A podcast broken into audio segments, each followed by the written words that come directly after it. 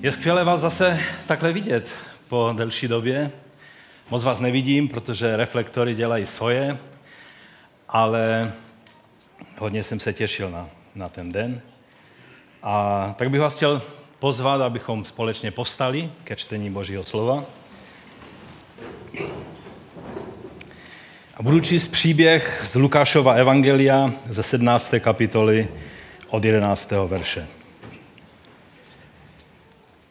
A stalo se, když byl na cestě do Jeruzaléma, že procházel Samařskem a Galileou.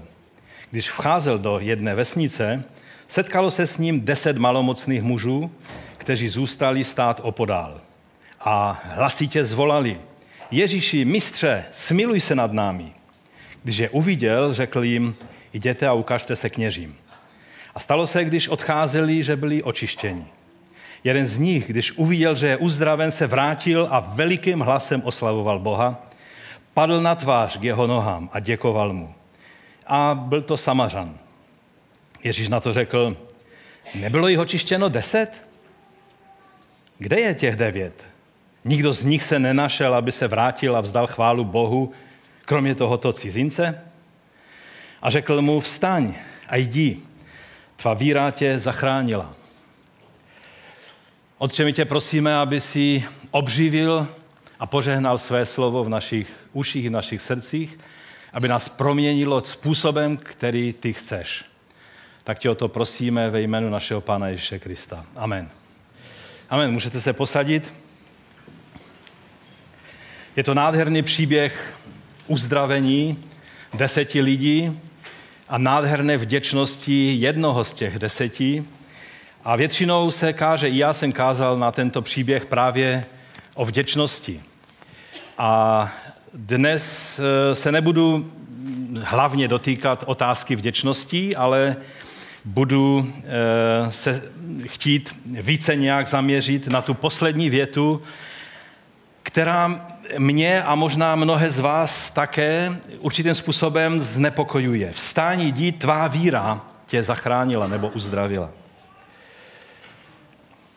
Před pár týdny jsem jel na kole na takovou delší projížďku směrem na Karvinou a pak jsem pokračoval do Polska.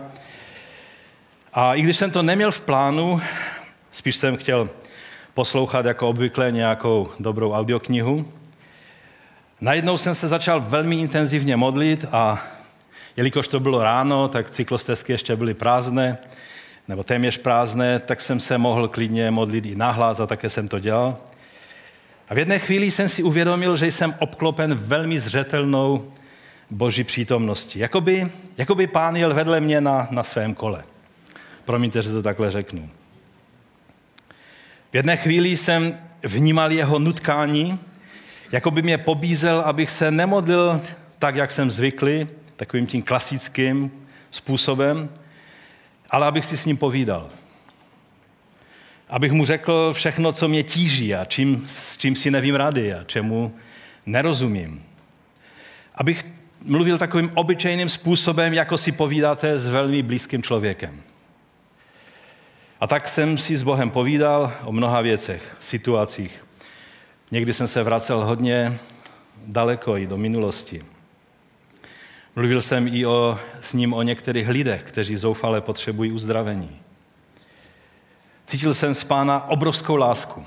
To byl hlavní pocit.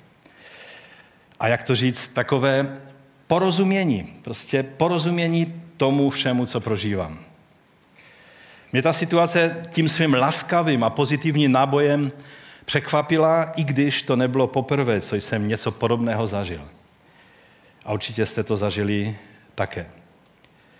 Také jsem tehdy hodně přemýšlel a sdílel se s pánem o tom, Právě o tom dnešním tématu, na kterým už myslím delší dobu. O tom, co to znamená, že tvoje víra tě zachránila nebo uzdravila. Ve svém životě i v naší rodině jsme prožili některé velice dramatické e, uzdravení. E, před několika generacemi to bylo dokonce zdá se vzkříšení z mrtvých. V naší, e, v naší rodině to bylo velice dramatické uzdravení nebo boží zásah do života naší dcery. A také já jsem, když jsem byl na vojně, tak jsem prožil velice jednoznačné uzdravení. Ale přesto Přesto jsem si vědomý celé té komplexnosti této věci, kolikrát se modlíme celý život za někoho a nevidíme na této straně nebes výsledky. A teď tady je ta věta. Tvoje víra tě zachránila nebo uzdravila.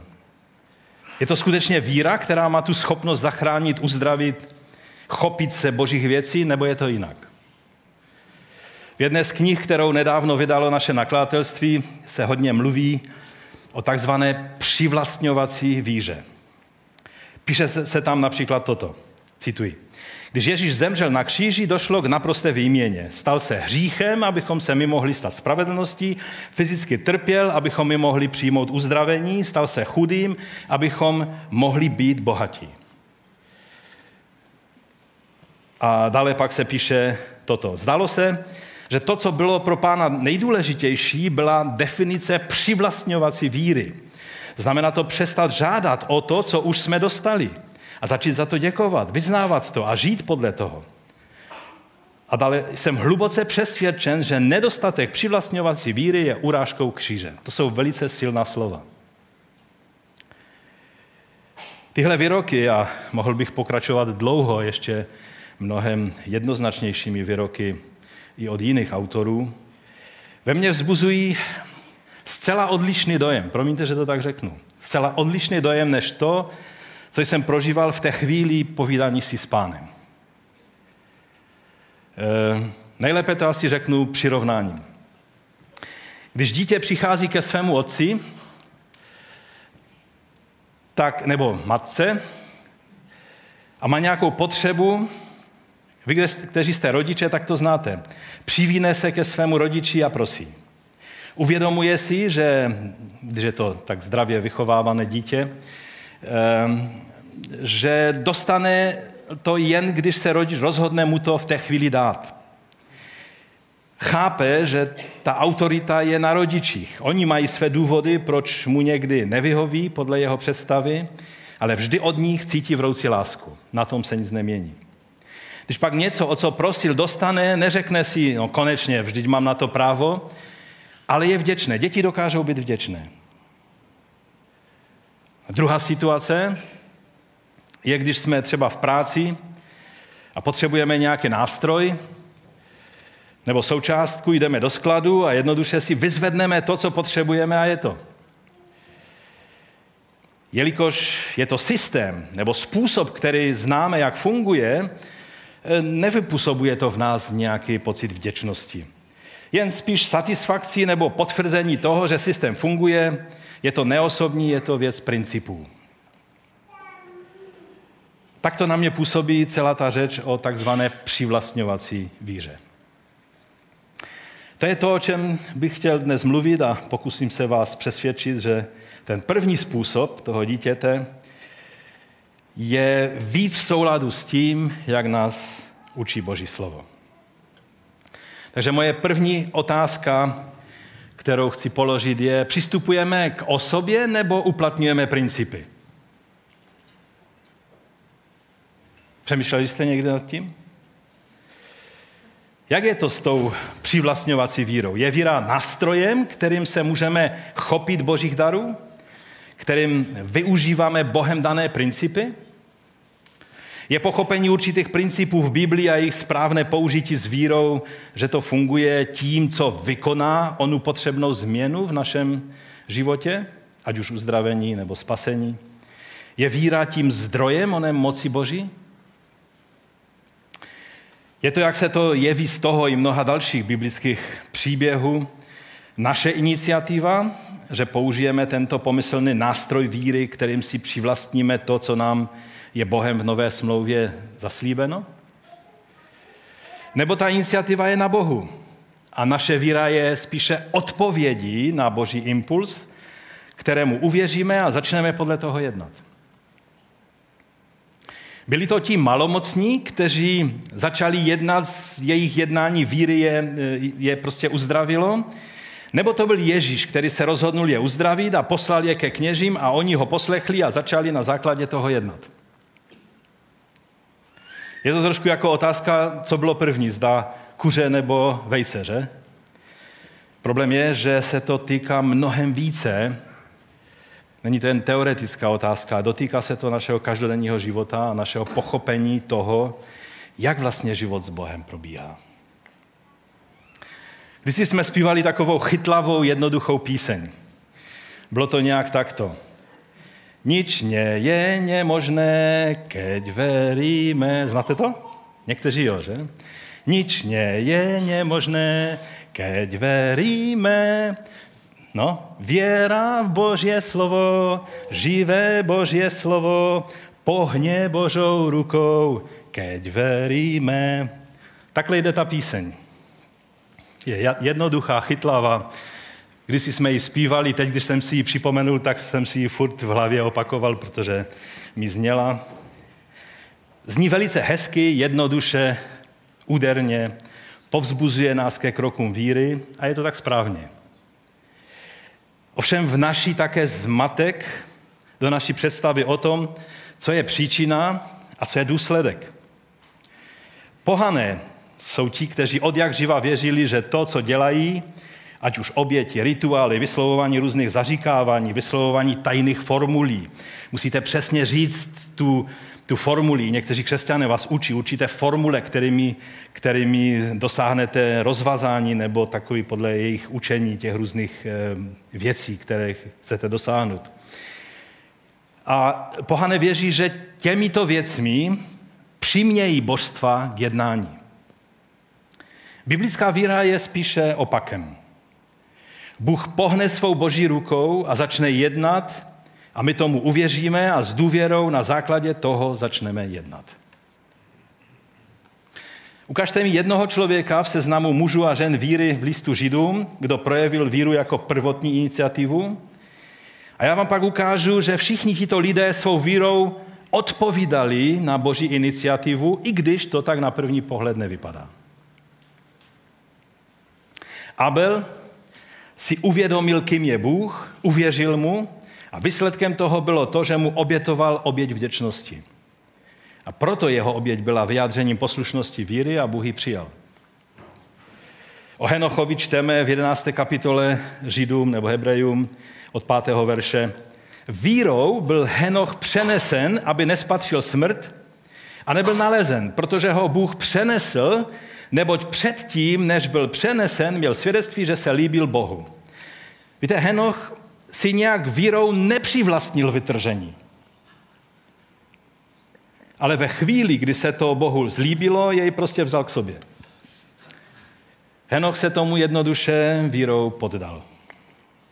V tom jeho případě to bylo dost jednoduché, protože asi moc to slovo, které tam je použito, znamená, že prostě Bůh vzal. Nevíme, jestli Henoch kopal nohama a vzpíral se, ale to, že je mužem víry, nám ukazuje, že on se tomu vírou poddal a přijal to. Noé dostal pokyn a vírou na to odpověděl čím? Stavbou archy. Byla to reakce na boží oslovení. Neznamenalo to, že každý člověk na světě měl stavět archu. Měl to udělat Noé. Gedeon byl zoufalý ze situace v národě, ale pak se ukázalo, že to byl pán, který mu otevřel oči na tu situaci, protože jej chtěl použít jako řešení. A Gedeon vírou pána uposlechl a poddal se Bohu. To je často situace, když vidíš příliš hodně do nějakého problému, ať v církvi, ve sboru nebo ve společnosti, může to znamenat, že ti Bůh otevřel oči na něco, v čem tě chce použít jako nástroj. Nebo jeden z nástrojů. No a pak Abraham, to je středobod celé té kapitoly.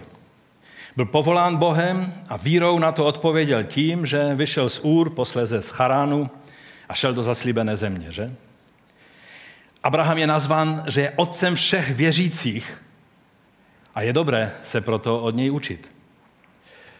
Devátý verš té, toho listu Hebrejům eh, říká, vírou se usadil v zaslíbené zemi jako v zemi cizí. Bydlel ve stanech s Izákem a Jákobem, spoludědici téhož zaslíbení. A desátý verš říká, očekával totiž město mající základy, jeho stavitelem a tvůrcem je Bůh. Toto je velmi zajímavé slovo. Které nám hodně objasňuje právě to, o čem dnes mluvíme a zkoumáme a, a chtěl bych, abyste ten obraz eh, Abrahamovy víry měli tak nějak před očima. Abraham jako výraz poslušnosti zjevené boží vůli bydlel v Kanánu ve stanech. Ten nádherný obrázek, dal jsem si ho na plochu, protože jsem ním fascinovan. On tam bydlel i se svými potomky, jak jsme četli, eh, účastníky téhož zaslíbení, ale, co tam je řečeno dál, zároveň vyhlížel den, ve kterém se usadí ve městě, až je postaví Bůh. Kdy se to stalo?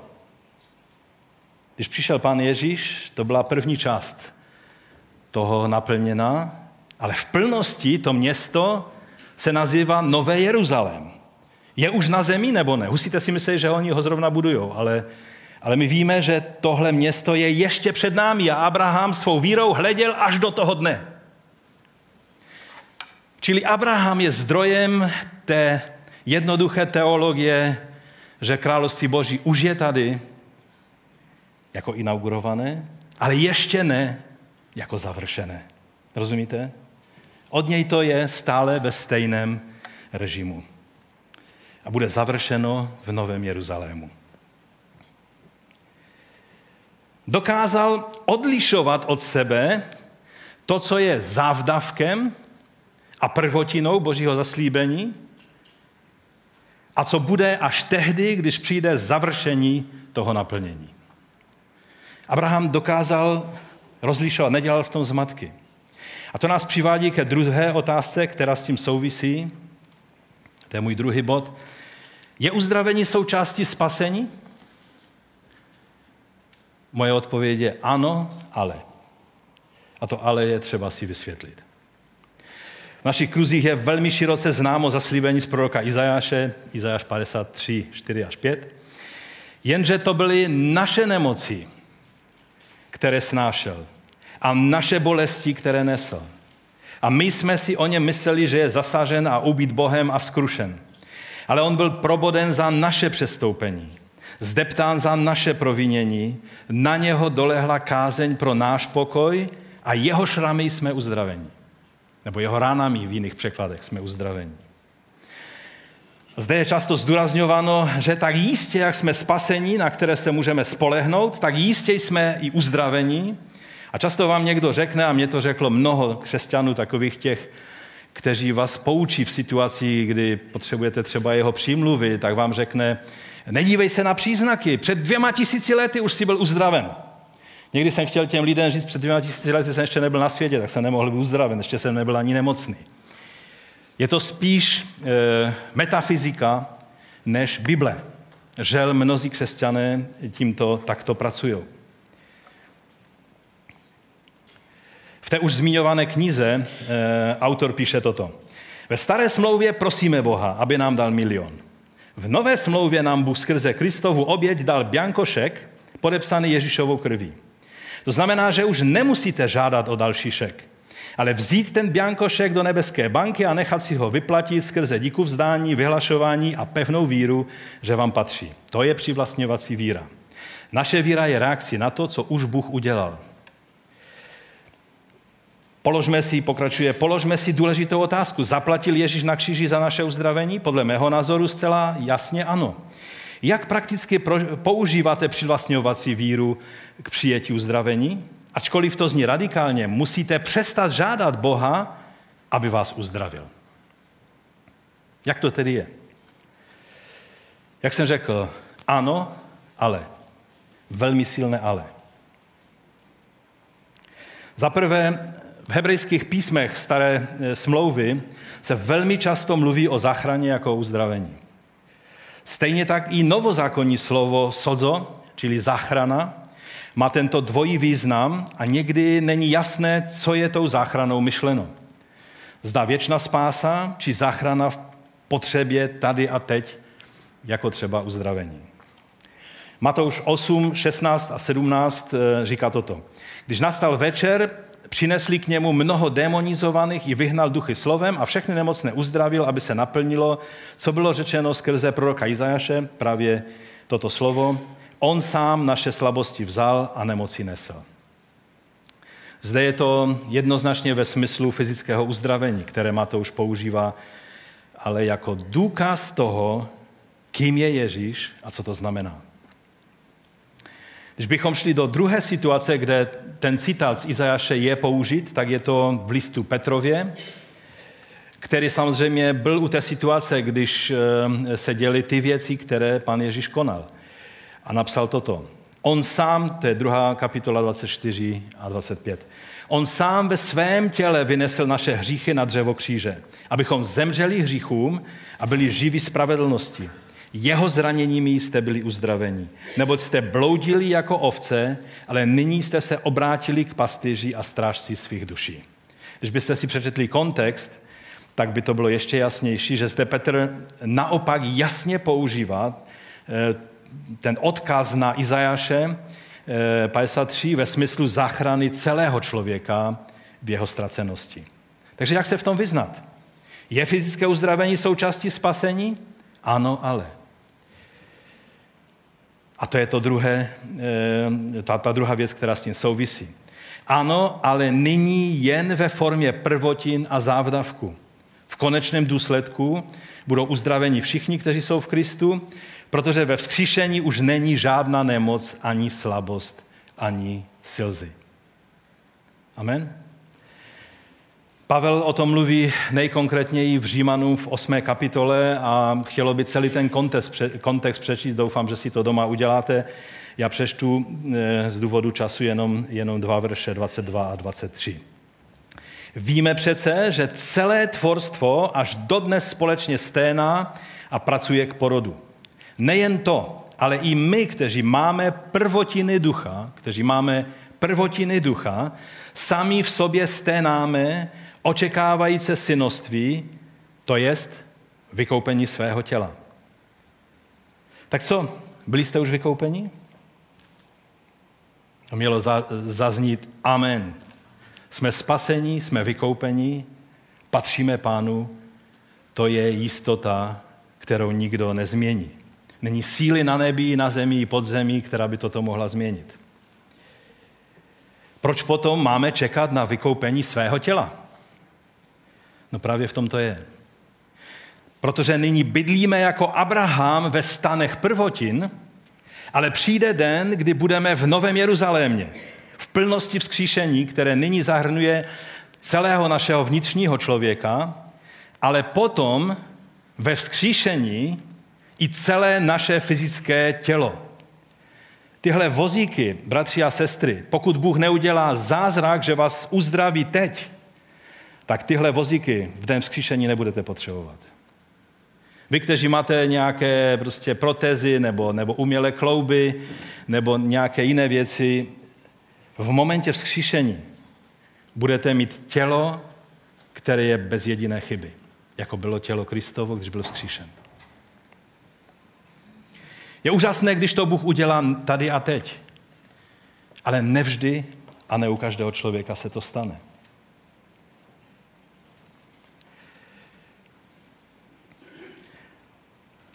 Teď bydlíme ve stanech prvotin, ale přijde den, kdy budeme v Novém Jeruzalémě v plnosti vzkříšení a tehdy to zahrne i celé naše fyzické tělo. V současné době platí, že Bůh dělá znamení a zázraky, které potvrzují to, kým je Ježíš a co to znamená, ale plnost a všeobecnost Božího zdraví budeme prožívat teprve ve vzkříšeném těle a to je teprve před námi. I ti, kteří byli uzdraveni, božím zásahem, božím zázrakem, nakonec stejně umřou a budou potřebovat skříšení. Že? Kdyby Bůh každého automaticky uzdravoval, protože už teď to všechno platí takhle, tak by nikdo nemohl zemřít, protože každý zemřeme vždycky na něco.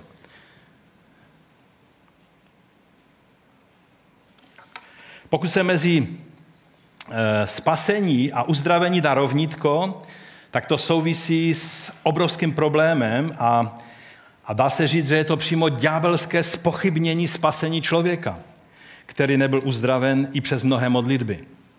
Že když vás někdo vyučuje tím způsobem, že takhle to automaticky platí, jak automaticky platí vaše spasení, pak eh, a dá mezi to rovnítko, čili že to platí tady a teď stejným způsobem, pak absence uzdravení logicky spochybňuje i spasení toho člověka. Je to tak? Nebo se milím? Pochopení bydlení ve stanech prvotina závdavku z naději na budoucí nový Jeruzalém vzkříšeného zdravého těla bez neduhu současného stenajícího stvoření nám pomáhá přijmout celou komplexnost utrpení mnohých učedníků Pána Ježíše v současném světě. On byl chudý, abychom my byli bohatí. Ale stále platí to, co zrovna dnes jsem dostal zprávu o zoufalé situaci křesťanů v Pakistánu. Modlíme se za ně, modlili jsme se dole na modlitevním zhromáždění nebo setkání před touto bohoslužbou za ně, protože nejenom, že jsou ti nejchudší z chudých, protože je nikdy nepřijmou do jiného zaměstnání, než do těch nej, nejnižších možných. Někdy se jim říká, že jsou to zametači ulic, protože to je nejčastější zaměstnání křesťana v Pakistanu.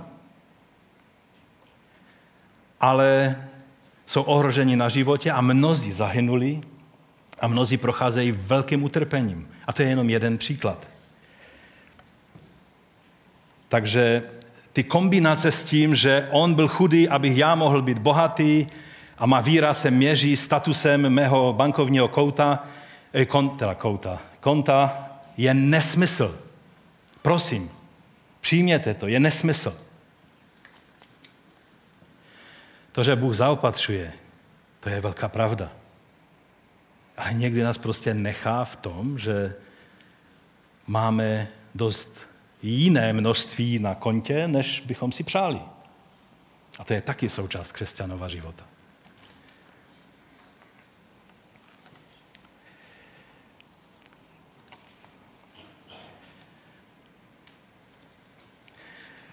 To nás proto vede k pochopení toho, že ta věta tvoje víra tě zachránila musí znamenat něco jiného, než to, že budeme používat takzvanou přivlastňovací víru, kterou si budeme z onoho pomyslného nebeského bankovního konta brát to, co uznáme za vhodné a potřebné.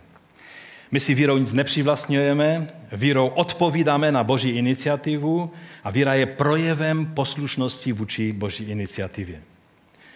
Můžeme proto mluvit spíše o víře přijímající a ne přivlastňovací. To je přesnější. Když otec dá synovi kartu, někdy to možná takhle děláte, a řekne mu, běž, pozví své kamarády do pizzerie, oslavte tam ty tvoje narozeniny, a on pak jde a uvěří tomu, že to otec myslel vážně a že ta karta je dostatečně krytá, rozjede to se svými kamarády a oslaví pořádně své narozeniny, nakoupí si tu nejlepší pizzu, kterou tam v té pizzerii mají a nemusí se strachovat, že nakonec bude velký trapas, že karta nezafunguje. To je správné.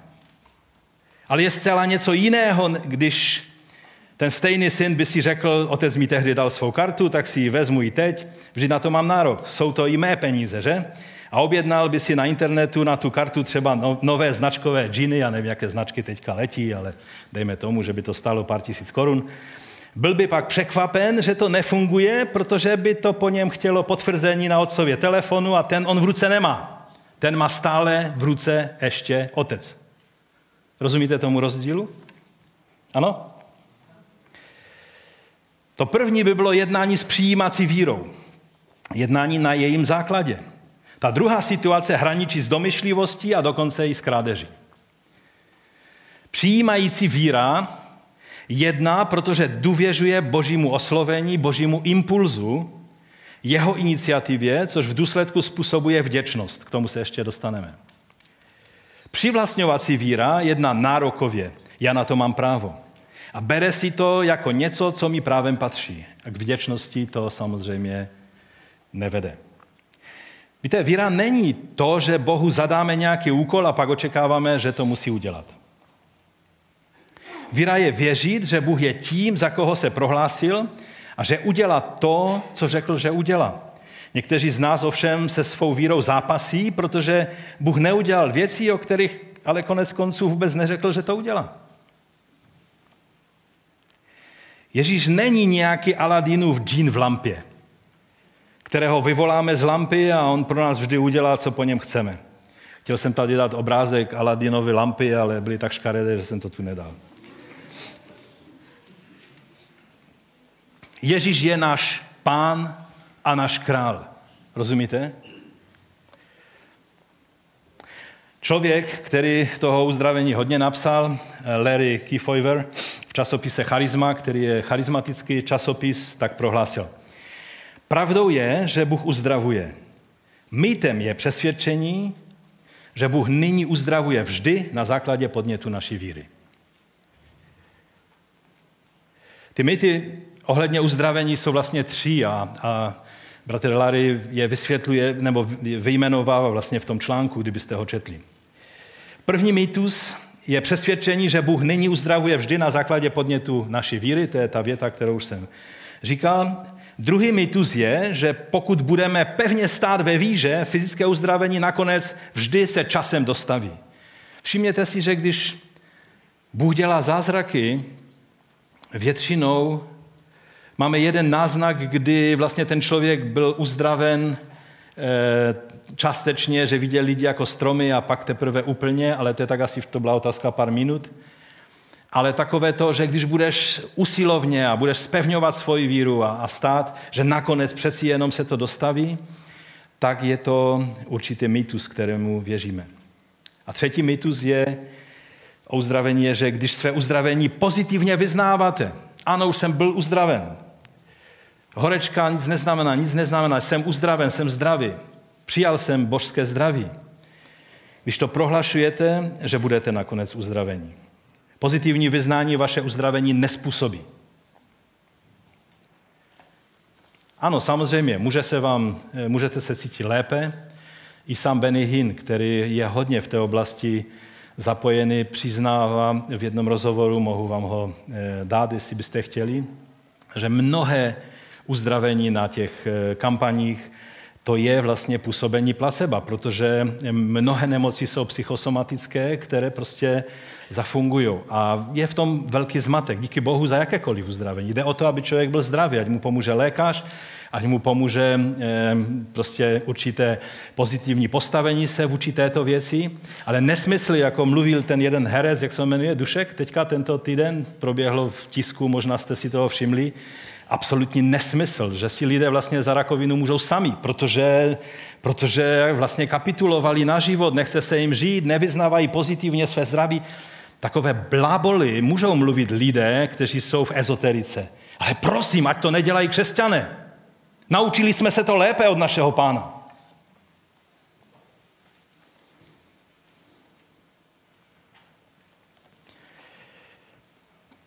Uh, Larry Kiefover eh, dále pokračuje.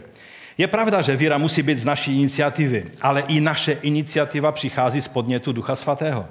Nikdo nemůže říci, že Ježíš je pán, leda z Ducha Svatého. 1. Korinským 12. Naše víra nám pomáhá přijmout uzdravení, stejně jako nedostatek víry brání uzdravení. Ale uzdravení však nezávisí na víře, uzdravení závisí na uzdraviteli. A uzdravitelem je kdo? Je pán Ježíš. Ještě lépe to kdysi vysvětloval nám dobře známý, alespoň nám starším, bratr Derek Prince. Eh, on na to téma řekl toto. Duch svatý je správcem našeho dědictví. On je ten, kdo nám ukazuje zaslíbení, která jsou v boží vůli a týkají se naší situace v daném okamžiku. A když nás Duch Svatý nasměřuje k zaslíbení, udílí nám také víru k tomu, abychom si toto zaslíbení přivlastnili. Takže konec konců je iniciativa stále na Bohu a ne na nás. Neklademe na Boha žádné požadavky, nedáváme mu žádné příkazy, ale tím, že jsme vnímaví vůči Duchu Svatému, objevujeme Boží vůli pro nás v, dané, v každé dané situaci zjevenou v, jej, v jeho zaslíbeních.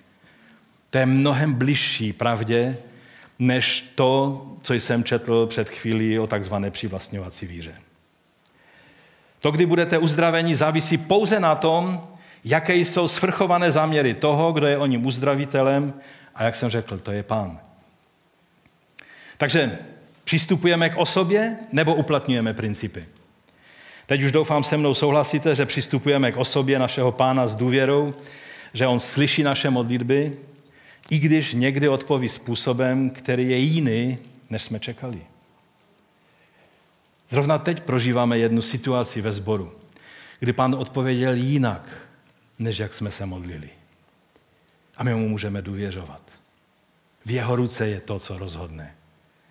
a jak eh, jedná. Takže závěrem, pojďme zpět k tomu příběhu, který jsem četl.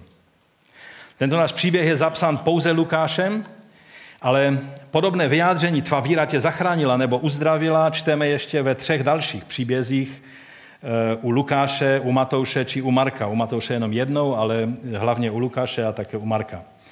Lukáš 18.42 a Marek 10.52, tam je popsán příběh slepého Bartimaja, který volal na Ježíše jako na syna Davidova, čili na Mesiáše. A zde je dobré si všimnout, eh, co to u něho způsobilo. To je 43. Eh, verš té 18. kapitoly Lukáše. Ježíš mu řekl, prohlédni, tvá víra tě uzdravila. A hned prohlédl a šel za ním a oslavoval Boha. A všechen lid, který to viděl, vzdal Bohu chválu. Čili vypůsobilo to jednoznačnou vděčnost a chválu. Lukáš 7.50, tam to je o hříšné ženě, která vyjadřila svou víru v to, kým je Ježíš tím, že vzdala panu Ježíši úctu takovým velmi radikálním způsobem. Že? A, a pak je Lukáš 8.48 a Matouš 9.22 a to je o ženě s krvotokem, která se dotkla Ježíše a tam e, vlastně e, jí řekl Ježíš e, přesně tu stejnou věc. No a těch deset malomocných, postižených nejspíš leprou, ale někdy to bylo i jiné kožní onemocnění, oni to tehdy tak nedokázali rozeznávat, že? protože neznali ty původce, kteří to způsobují. Tak přesně podle toho, jak bylo správné podle zákona, na Ježíše volali z dálky. Oni se nesměli přibližovat k lidem, volali z dálky, z 13. verš 17. kapitoly, Ježíši, mistře, smiluj se nad námi. Věděli, kým je Ježíš. Ale u těchto devíti převážila fascinace tím uzdravením, jakoby použili správný princip, naplnili předepsanou povinnost ukázat se kněžím a to bylo vše. Vše bylo v pořádku, principy zafungovaly. Jako u těch lidí, nad kterými se Ježíš pozastavil, že nepochopili, co tím chtěl říct, když rozmnožil chleby a ryby. Pro ně to bylo naplnění e, prostě potřeby, fyzické potřeby jídla, hladu.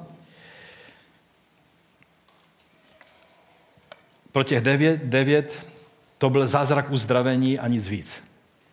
Jako tehdy to zázračné vyřešení hladu. U toho Samařana to ale bylo jinak. U něj převážilo vědomí toho, kým Ježíš je a co všechno to znamená. On je pán. On to nemusel udělat.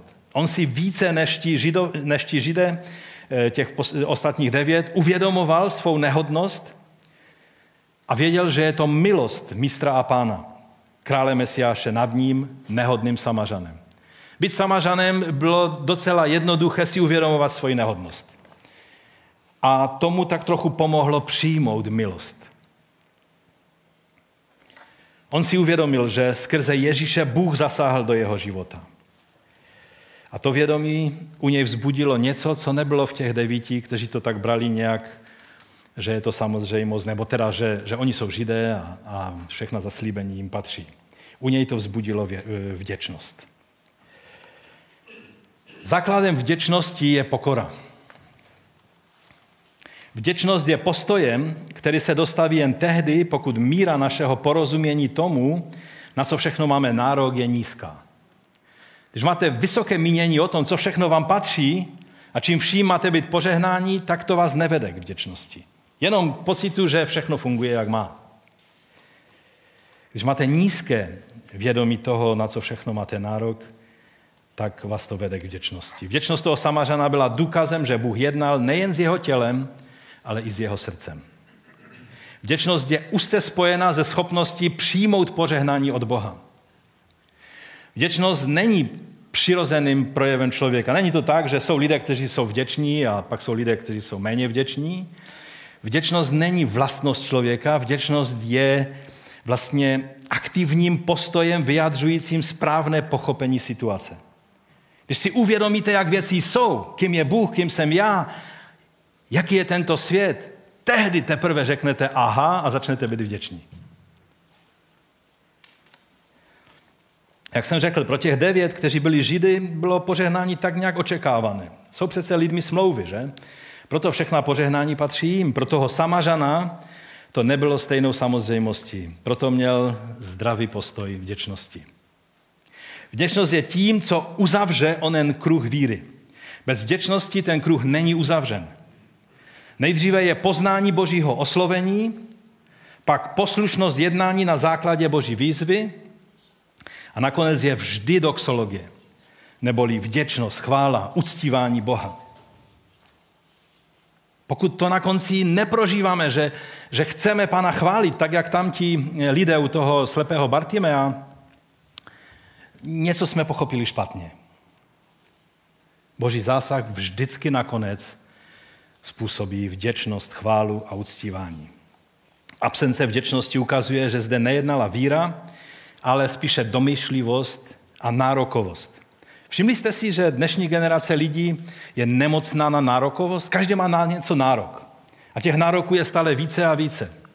A tak nějak se to přenáší. I, I ten zeitgeist té doby dnešní se přenáší do církve, kdy křesťané se taky povzbuzují, v čem všem mají nárok. Každý se domáhá svých práv a toho, na co má nárok. A Ježíš na to, jak se ten Samařan zachoval s pokorou a vděčností, tak odpověděl právě onu často špatně pochopenou větou vstání jdi, tvá víra tě zachránila nebo uzdravila. Jak jsme viděli, věta tvá víra tě uzdravila není výrok o víře jako přímé fyzické příčině toho uzdravení. Víra je spíše stav uvědomění si, vnímavosti a připravenosti odpovídajícímu jednání, kterým se člověk otevírá na působení moci Božího království, tehdy v Ježíšové službě a dnes působení Ducha Svatého. Každý, kdo je zachráněn či uzdraven, se musí vírou na to spolehnout, ale zachraňuje Kristova moc a ne moc víry. Víra je pouze způsobem přijetí Božího zásahu, nikoli samotnou mocí, která to vykoná. I když z, toho, z té věty to takhle může znít. Prostě tím Ježíš eh, řekl, udělal si dobrou volbu, nebo rozhodl se správně, že jsi mi důvěřoval. To je to, co tím vyjadřil. Nebyt poslušnosti víry toho samařana na zjevení toho, kým je Ježíš a co to znamená, by ten člověk nic neprožil. A to, myslím, je dostatečně velká výzva pro každého jednoho z nás. Výzva k hledání Boží vůle, k poslušnému následování Pána ve víře, kamkoliv a do čehokoliv nás povede. Amen. Povstaňme k modlitbě.